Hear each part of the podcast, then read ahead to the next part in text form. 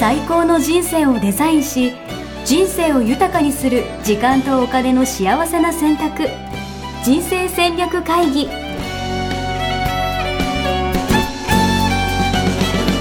この番組は将来の仕事やお金人生にもやもやと不安を抱えている皆さんに元資産運用のプロキャリアとお金の戦略を同時に考える人生デザインコンサルタントの高頃もさあやが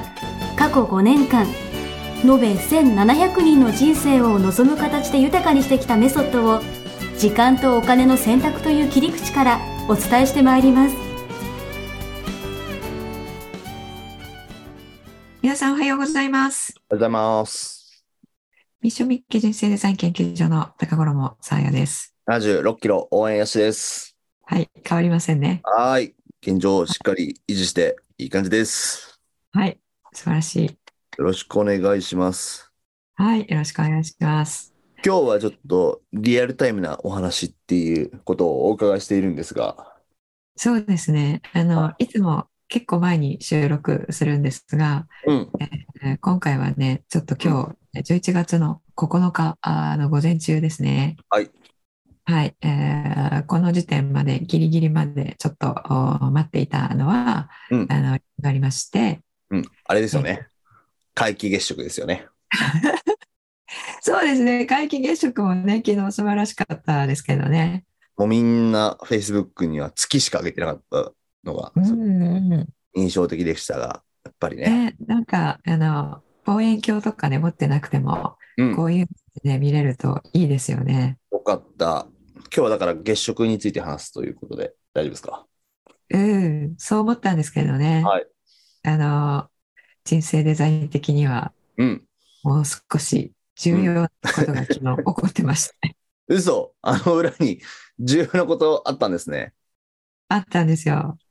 あの11月8日といえばはい。何ですか米国で中間選挙が行われた日なんですね。米国で中間選挙。いや、ん全然興味なかったですね。そんなのですやよねやってたんですか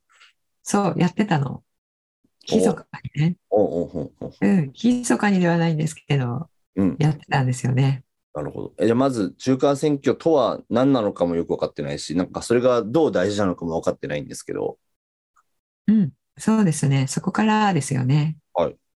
はい。あの、中間選挙というのは、うんあー米国の大統領選って4年に1回うんうん。だと思うんですけれども、うんあの、その中間の2年経った時にやるんですよね。えー、で、前回の大統領選は2020年だったじゃないですか。はい。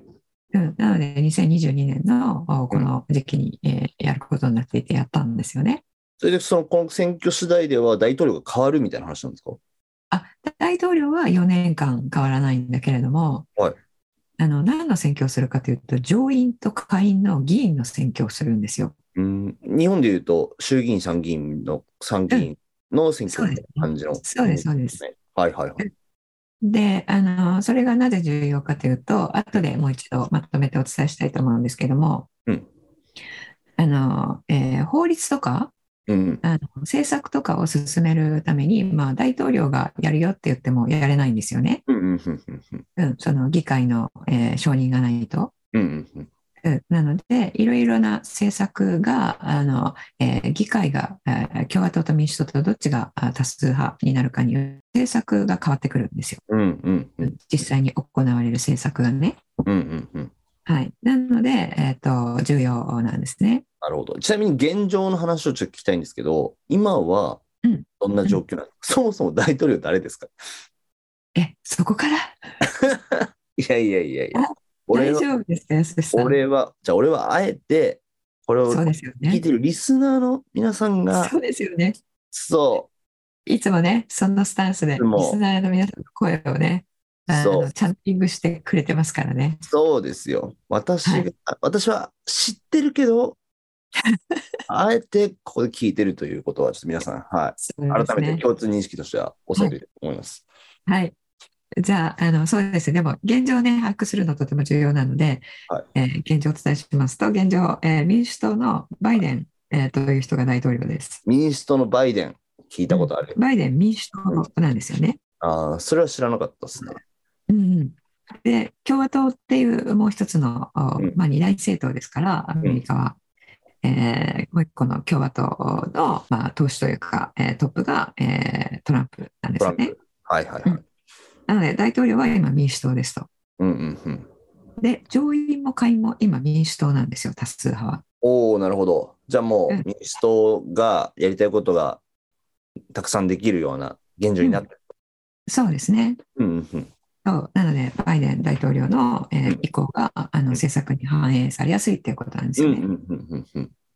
はい、でこれが今回あの上院も下院も、えー共和党に覆るんじゃないかっていう予想の方が多い、マジ両方とも、うん、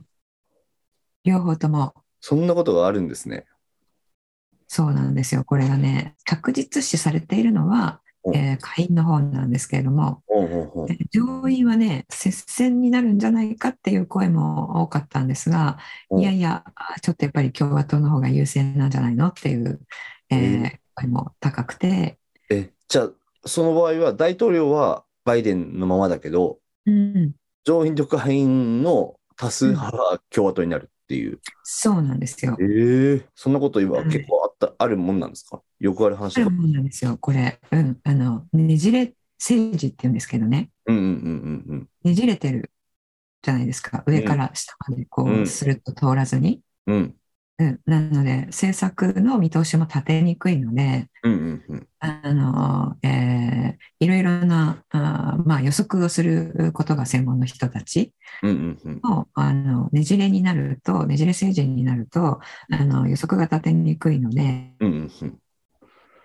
えー見通しが立たないっていう不透明感が高まるっていう言い方をするんですけども、うんうんうん。うん、分からないことが多くなるっなているうとリスクが高くなるっていうことなので、ほど。うんうんうんうん。それをね金融市場がその時の状況に合わせて、えーこう反映してくるっていうことになるんですけどもなるほど。ででも少なくとも下院は共和党が有利みたいな話であれば、下院と上院が違うっていうだけでもねじれですもんね。そうですねその通りです下院と上院があの、えー民主党と共和党になってもそれでもねじれなのでうんうんその通りですね。うん。なるほど。で、んそれで今ね、11月9日で、うんやっ昨日あったということなんですが、結果どうなったかっていうのを、じゃあ、うん教えてもらっていいですか。うんあのねまだ結果出てないんですよ。えそうそう、まだ結果出てなくて、開票がね、はいえっと、日本時間の一番早いところで8時から始まってるんですね。夜の8時、朝の8時うん日本時間のあ朝のは8いはい時、はい。 9時ですね。は9い時に始まって、うんえーで、アメリカってあの時間差、時差があるじゃないですか、うん国内。うんうん一番最後に、えー3時のアラスカが最後。うーん。うんえーで、えっとえーどんどんと開票されて、今、うん集計ね、開票されとともに集計がされているんですけども、なるほど。今、10時をあのちょっと回ったところなので、うんうんうんうん。 9時、10時で、3分の、そうですね、4, 4割ぐらいのあところが、えーうん開票になっているう感じですね。なるほどですね。じゃあまあ、これを放送されてる時にはもう決まってるっていう状況ってことですよね。いや、それがね、えあの今回ちょっとやっぱりあの一筋縄にはいけなくて、ほう。うん、あのまずね、えーと開票の集計に時間がかかるよってもともと言っている州とかがあるんですよ。ええそん、そうい、日本の選挙とやっぱ違うんですね。そういう意味で言うと。うん、そうなんですね接戦になると特に接戦になるう可能性がある州っていうのが、うんえー上院のですね、うん。えー上院の接戦になる州っていうのが4州あってうん。ペンシルバニアジョージアアリゾナネバダっていううね、ん。 4州があるんですけれども、うんここでなんとですねあのうん機械が動いてないよっていう状態になっちゃったんですよねえどういうことですかその、投票機機械が動いてない。あの投票機が壊れちゃったなって いう、ええ何ーっていうねでもさ、なんかさ、壊れる前の大統領選でもなんか不正があったんじゃないかみたいなやつとかそうそうそう問題になってましたよね。そうなんですよ。なので今回も不正があるんじゃないか疑惑はすごい言われているんですけれども、うんうんあのそれとともに、うんこの機械壊れちゃったよ説これがですねまずアリゾナであってうんあとどこだったかな23箇所で合ってるんですよね。うん。えーえ、じゃあ機械壊れたら、じゃあ何手で、手作業で。手でそうそうなそうなんですよ。あでその前にあの郵便投票あ、うんうんうんも、えーもう行われて事前投票ですよね日本でもあうるんんですけれども、うんえーそれがあの、えーもうすでに行われていて、うんえーで投票に行った人が投票しようとしたら、うんあなたはもう郵便投票で投票終わってますよって言われちゃったみたいな。 いい です。なんか闇が、そう闇が深いですね。いいですね。なんですよあの20年の、ね、えー大統領選の時にもあの、えーそういうことを不正が起こった温床が郵便投票だったんですよね。うんうんうんうんうん。うんね、郵便なので郵便屋さんが扱うじゃないですか、うんうんうん。それバサッと、うんバサッとあの町のゴミ箱から おう投票用紙が出てきたとかですねそういうことがあったんですよね。すごい。えもうーもう戦いは始まってそうな感じですね、本当に。そうそうそういうことがあると、まあ、集計結果に、えー集計結果を発表するのにまあ時間がかかるうんということと、うんえーあとはあの接戦になると決選投票というのがあって、うんそれが、まあえー12月6日うんうんうんう。なんので、そこまで決まらない州が出てくる可能性がある、この4州。えー、そうなんそうすると長引くんですよね。なるほどね。うんちそなみにしたらその間、不透明感が高くなるので、うんうんうん。 10月の6日、1週、えー、と1ヶ月、うんうんです結構混沌とするっていううんうね、ん。ことながるほ起どき。てきちゃうんですよね。これ実際どうなんですかまあなんとなくその政治が進まないとか政策決まらないみたいなイメージが湧くんですけど、なんか我々からすると、まあ勝手にアメリカがごたごたやってるだけでしょみたいなイメージなのですが、なんか影響あったりとかするんですかうん、あのー一番影響あるのは、うんえーとねじれになった時に、うんあのーえーと来年の歳出予算を決めるっていうね、うん。えーそういうことが、あのーえー出てくるんですけれどもうん。その時に決まらないとうん。政府機関が一時的に閉鎖ってなるんうん。ですよね。うんうんうんそうすると、あのーえー政策が決まらない来年のうんうんうん歳出予算うん上にあうのん政府機関がクローズされちゃうので、うん経済が回らなくなっちゃうんですよ。えーでどうなるのっていうのが誰にもわからないっていう状況になるのでうんうんうん結構これあのリスク高いんですよね。えーそれはやっぱ日本にも影響はあるっていうことなんですかうん、アメリカがねあの風邪をひいたら日本が咳すると言われてますから、なるほどね。まあ、アメリカ経済規模においても世界であの、えー一番影響がある国ですからね今。うん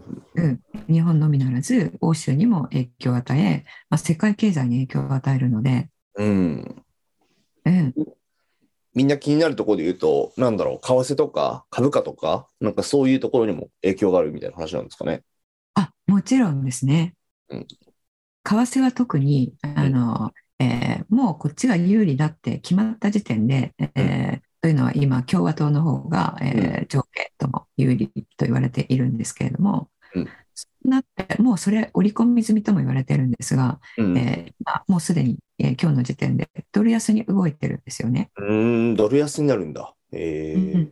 それなぜかというと、今日あの民主党じゃない、共和党だからドル安っていうことではなくて、うんあのさっきもお伝えしましたが、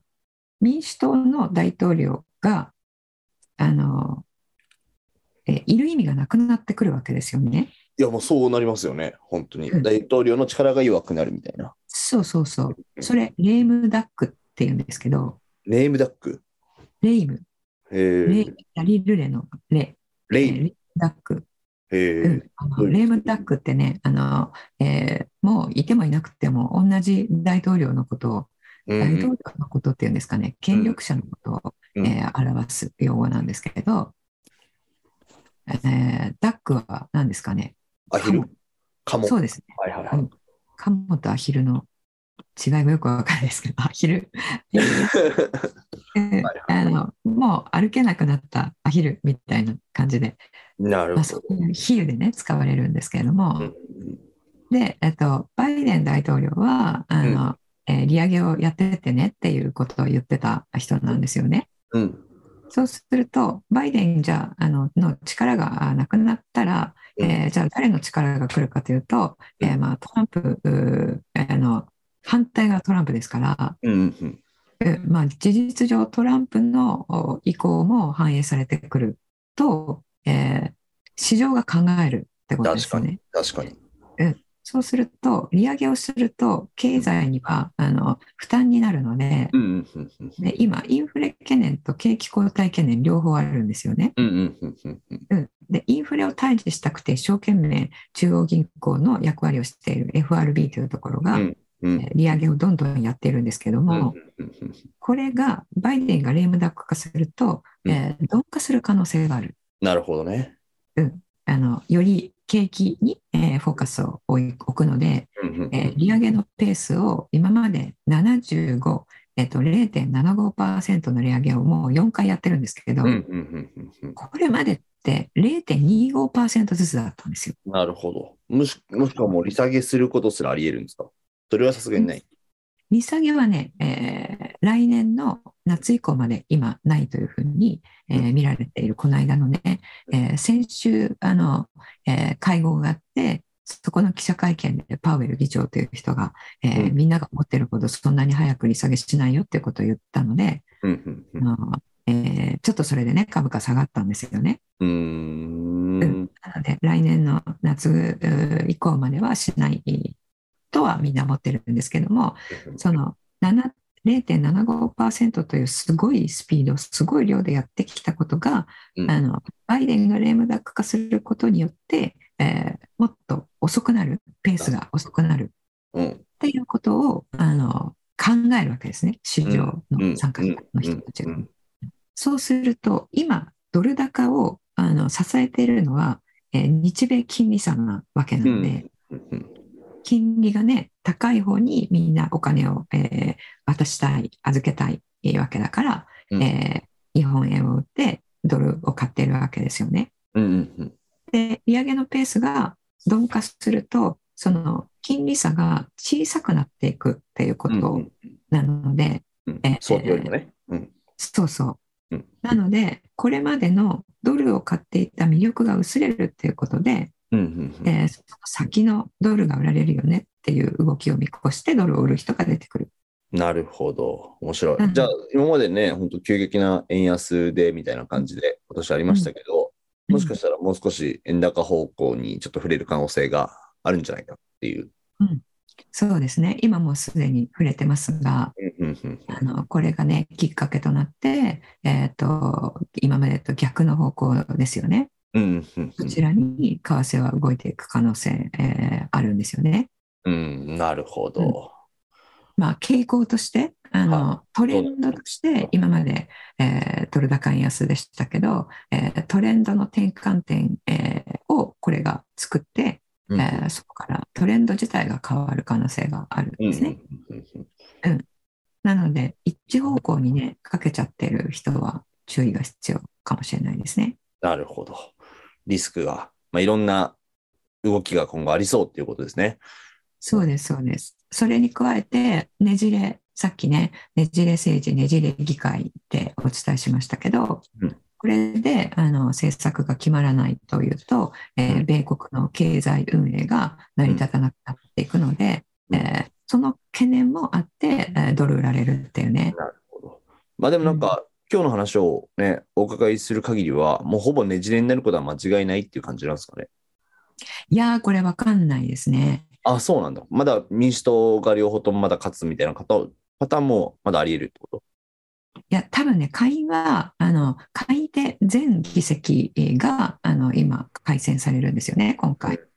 えーで、上院は100議席あるんだけれども、うんうんうん。 3分の1ずつなんですよ、2年あごとあ、なるほど。はいはいはい。に。今回は35議席なんですね。うんうんで民主はそのうち、えーとえー14取れば多数派を取ることができる、えー共和は22取れば多数派取れることができるって今あ持っているものうん。は今もうすでに、えーうん改正しない分と合わせてっいはいはい。ていう計算にえーなっているので、うんまあ、共和党の方が22、えー取る分が多いので、うんえーまああの何ですかハンディがついた状態になってるってことですよね。上上院はってことですよね。あそうそう上院は、はいはいはい。なので、えっと接戦が予想されるとされて、えーいるんですけど、えっと今のあの時点でちょっとお昼前の時点で、うんえー結果が出てきているところでは、うんえー16のうち、えーもう結果が確定した16の州のうち、うんえー11の州で、えーえー上院は共和が取っているっていうえので。ーうんえちょっと今あのリードしてますねへ、ー共和党が、うすごいん。だから思ったより接戦にならない可能性もあるし、うんうんうんうんうんただでもやっぱり接戦が予想されているさっきの4州がうん非常にその4州の、うん結果によってやっぱ変わってくるので、なるほど。うん、最後までね目が離せないまあ、あの機械壊れちゃったことですからね、本当にね。機械壊れちゃちょっとないでし ょう機械壊れるってどうなんですかっていう誰そういうか、誰か壊してるでしょ、絶対。そうなんですよ、そうなんですよってね、いう話とかもあったりするので、ちなみに、ど過去にそのねじれ状態っていうのはよくある話なんですか、これは。なかなかない状態なんですか、これは。あ、あの、結構ありますよ。うん、じゃあこのねじれ、下院と上院が別々みたいな。なんか日本って全部自民党みたいな感じじゃないですか。うんうん。だからそうですねれは別にそんな特別な状態ではないっていうことなんだ特別な状態ではない。えで、ー政府が一部閉鎖っていうのもう、んあの、私があ記憶している中でもありましたし、うんうんうんううんん。それは珍しいことではないんですよね。えーなんでそんなききき均衡してるもんなんですかなん日本ってさ、なんか全部自民党みたいな感じじゃないですか。なんか野党が弱いとかよ,、くよく言われるじゃないですか。うんうんうんうそれんはななんでこうなこんな違うんですかね。なんでだと思いますかえーみんななんかどっち長がいいいもとの思います長いものにま巻かれる、 巻かれる国民性なのか、政治にみんな興味がないみたいな関心度の違いなのか。うん、そうですよね。あの、やっぱりアメリカって、えっと、えー民衆政治をやるうことを目的として、みんなアメリカに渡ってきたわけなので、うんうんうんそれ、二大政党制、二大あの勢力が、えーいつもこう、拮抗していることによって、うんあのそれが守られてるんですよね。。うんうんうん独裁にならないっていうことですうね。んうんうん独裁になってその人があの素晴らしい人だったらいいんですけれどもうんうんうん私欲私利私欲に、えー走ったりあの近視眼的になったりすると、うんえーその人のあ政策に、えー国民全部が国全部があの、えーとコントロールされてしまう支配されてしまうことになるんでうんだからあの仕組みとして、えーとえー大統領がこれやるよって言っても議会が承認しないと、えーやらないとかそういう仕組みになってるんですよね。うんうんうんうん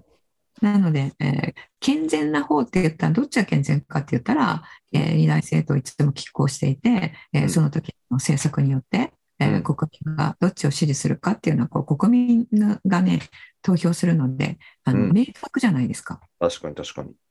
うん、なんか国民の声が反映され、えーやすいですよね。うんうんうん、で、すごいまあね、日本の場合は、行って投票しても、結局自民党なんじゃんみたいなね。うん。わうかる。ん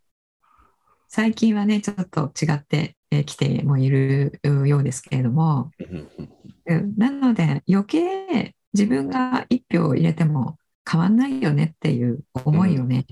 作ってしまいますよね。わかる。無気力感みたいなのありまうす。ん政治に参加してる感はあんまないもんね。うん、で今回ねあの参加率もいつもよりもアメリカで、うんえー多いっていうことなんですよね。うんうんうんうんうんうん、で特に、えーこのインフレが急激に高まったうんでうんえー景気後退にもう入っていると考えている米国人も、うんえーある調査ではうんあの7割を超えるということなんですよね。ええそうなんだ。うん、実際にはあのそれを、えーっとえー決定する期間、うん発表する期間というのがあってそこがあの宣言していないので、うんえーまだ米国経済は景気後退に入っているとは言えないんですけれども、うんただ、えっと、今年の、えー1、3月期と4、6月期の GDP 成長率はマイナス成長だったんですよ。ええであのテクニカルにはっていう言い方をするんですけどもうんあの数字の上においては2四半期マイナス成長が連続で続くと景気後退になるとみなしますっていう、まあ、そういう景気後退の定義はいはいはいはいみたいなのが一方であるんですね。うんうんうん。うん、なのでその数字だけ見るともう景気後退に入ってるやんけっていうね、うんうんそういうふうに思ってる人が多い。うんうんでうんインフレ退治をしようとすると利上げするから景気後退がますます進んじゃうっていうね、うんうんあの今すごい難しい状態にあるんですけなど、るほどね。なんかアメリカはすごい、なんか盛り上がって、利上げもしてね、なんかいい感じなのかと思いきや、でもなんかやっぱ、一方でその格差みたいな話とか、なんかスラム化してるみたいな話とかもなんかいたりとか、うんうんもうん、うなんか日本ってそういう意味で言うと、だなとちょっと思いながら、そうですねあ何のがいいやのっかぱり、えっと、争点があのたくさんあるんですよね結構ギリギリなところでアメリカ経済、まあ、今回ってるんですがであの不幸不幸度を測るあの調査っていうのがあって、えー、そんなのなんだ。幸福度じゃなくてね。うん、そう、それが、あの、この、えー今言ったあ二つの、あーえーあの、要点。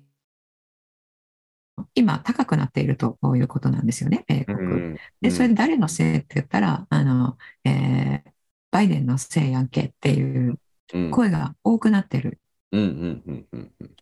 うん、あの、結局、えっと、経済を、えー運営しているのは大統領なので、あなたのやり方がおかしかったからインフレになっちゃったし、景気後退にもななりそうなんじゃんっていううーふうに思ってる人が米国で増えてるってことなんですよね。なるほどね。いや、確かにトランプの時の方がイケイケだった感じのイメージはね、あったりとかしますもんね。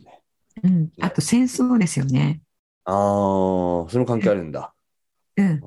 で米国人は戦争あの、えー国民はもう全全員反対しているの、うんうんほぼ全員ですね反対しているので、えーそれに突入しちゃったのはバイデンですよねっていう見方もあり、なるほどね。トランプさんがいろいろとあの集会で言っているのは、うん私が大統領だったらこの戦争は起きなかったって言ってるんですよ。ああ、うまい。それも大きいかと思いますね。平和も経済も全部崩したのはバイデンなんじゃないかと。そうそう。で実際にトランプ大統領下はアメリカって戦争やってないんですよ。うーん、なんかすごいね、もういち早く戦争しそうな感じの雰囲気感じるけど。いやあの引き上げてましたよね。覚えてますか、いろんなところからアメリカの軍を引き上げてたんですよ。トランプはいはいはいはいはい。うん、であの、えーもうあのうちはやらないからって言って、うんうんうんえーこうなんていうんですか戦闘で世界をおこう仕切るっていうことからいや、うんあ撤退するっていうねそういう方向でやってたんですよね。そっか。だからそういう意味で言うと、わかんないけど、トランプの方針的には、じゃあもしかしたら沖縄から撤退みたいな話とかも。あそれはもうずっと前から言ってた。うーん、なるほどね沖。縄からも撤退するよっていうのはもうずっと前から言っていて、えーそれもあの、えー密かにも準備もされていたんですけれども、なるほど。うんそしたらまあ誰が日本を守ってくれるんだみたいな話になるって話か。なるほどね。そうそう、だから日本であの自衛隊があの、えーね、出ていかないといけないよっていう憲法改正を、えー正当化するっていうことにつながってくるんですよねうん。うんうんううん。ん、でもこれ正当化されちゃったらあの、えーまたこういう問題があるとかねいろいろあるので、うん、えーその話またあの、えー興味がある方がいたらしたいと思うんですけれどもうん、ここであの皆さんにお伝えしたいのは、うんえー米国のトランプ以外の大統領下ではすごい戦争してるんですよね。うん。なるほど。あの、えー中東だったりとか、えーあっちの方で、それってなんかトランプだから、うん共和党だからとか民主党だからとかっていう話ではないんです。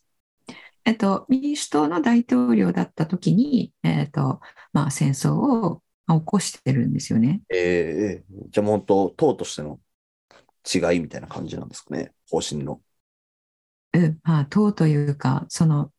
そうですね党党のもう少し上にいる、うん。まあ、全世界的な勢力うん、うん、うんですよね、まあ、戦争すると儲かるわけなので儲かる人たちがいるわけなので、うんうんそういったあーことのまあつながりもあって、うんえー戦争をあの起こさなければいけなくなっちゃったよっていう体ではあるんですけれども、うん。うんまあ、事実として、えー彼らがあのオバマだったり、うんえーその前のブッシュ親子だったり、うんえー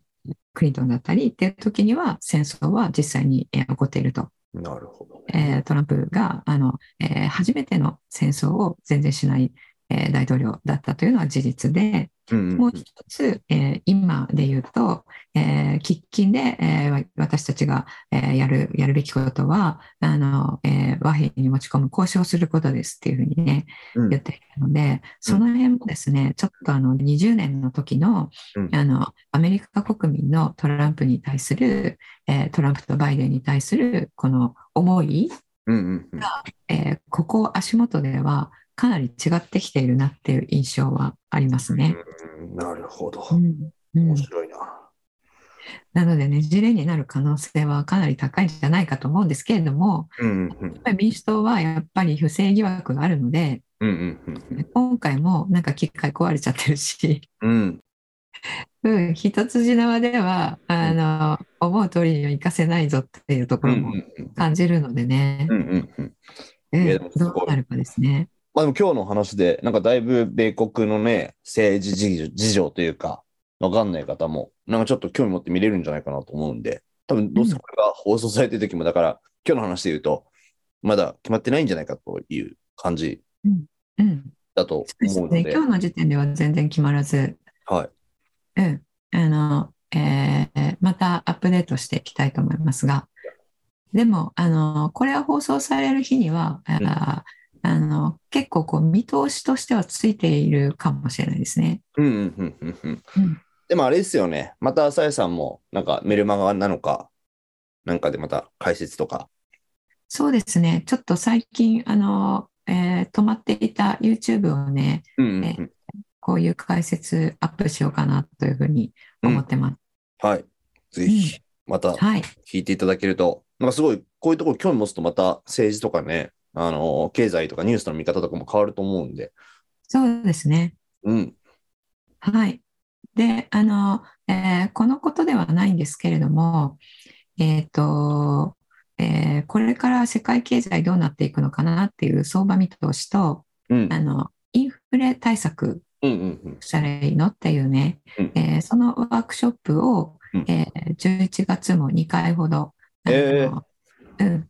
10月にやったものと同じなので、ちょっとこの中間選挙選挙のことは言及してないんですけれども、うん、うん、うん、それをね、もう一回やりたいと思いますのでお、えー概要欄にね、あの、その、詳しい説明の、えーサイトのリンク貼っておきますので、うん、うんうん、うん、ぜひそちらも、えー見ていただきたいと思います。いいです。だから要は、今のこの政治とか経済の現状から見て、要は個人としてどうするかみたいな話を、まあ、やっていくわけそうですね、そうです、そうです。うん、円安もインフレも大変ですから、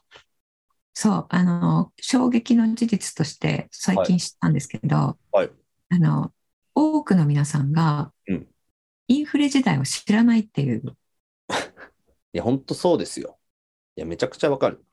だから、さっきさえさんは、俺がアメリカの大統領誰か知らないのバカにしてましたけど、してない、してない。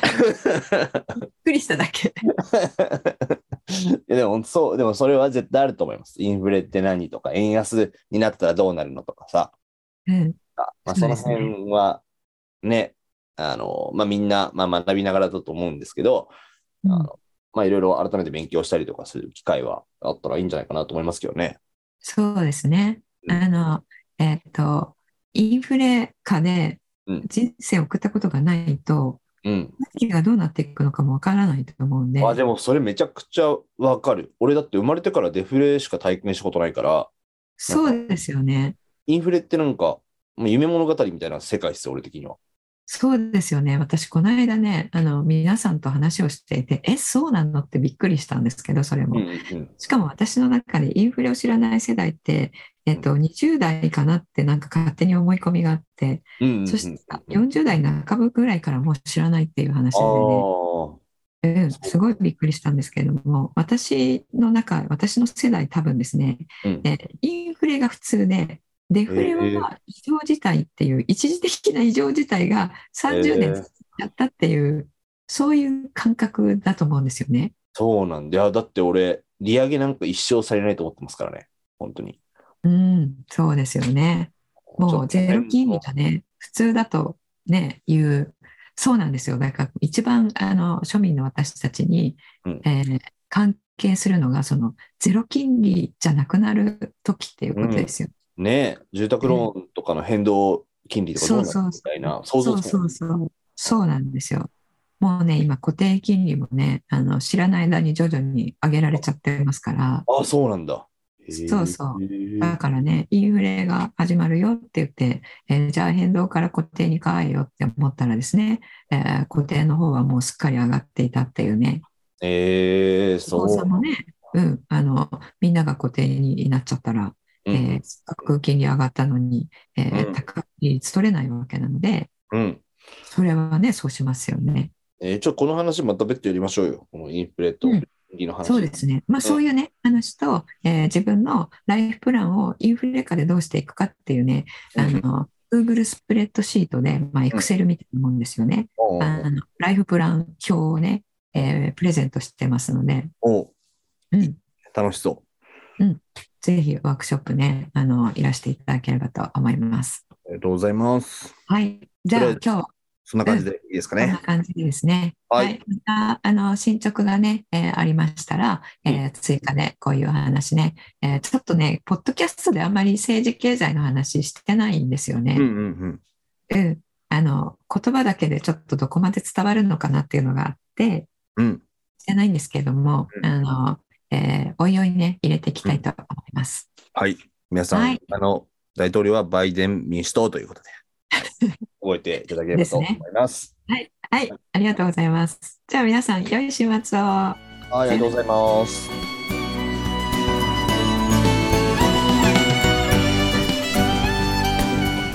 人生デザイン構築学校では通年募集を開始しました1日入門講座説明会こちらにご参加いただくと、えー学校でどのような授業を受けることができるのか体験をすることができますそしてカリキュラムはどのようなものなのか、えー中に入っている方はどのような人がいるのか、えーさらに卒業後の人生はどのような人生が待っているのかそういったことを体験学習そして説明を聞いていただくことができます毎月2回ないし3回開催しますので、えーこれまで半年または1年待っていただいていた方もぜひ直近の入門講座説明会にご参加いただければと思います、えー特典もご用意しています、えーこちらで皆さんとえーお会いできることをえー楽しみにしております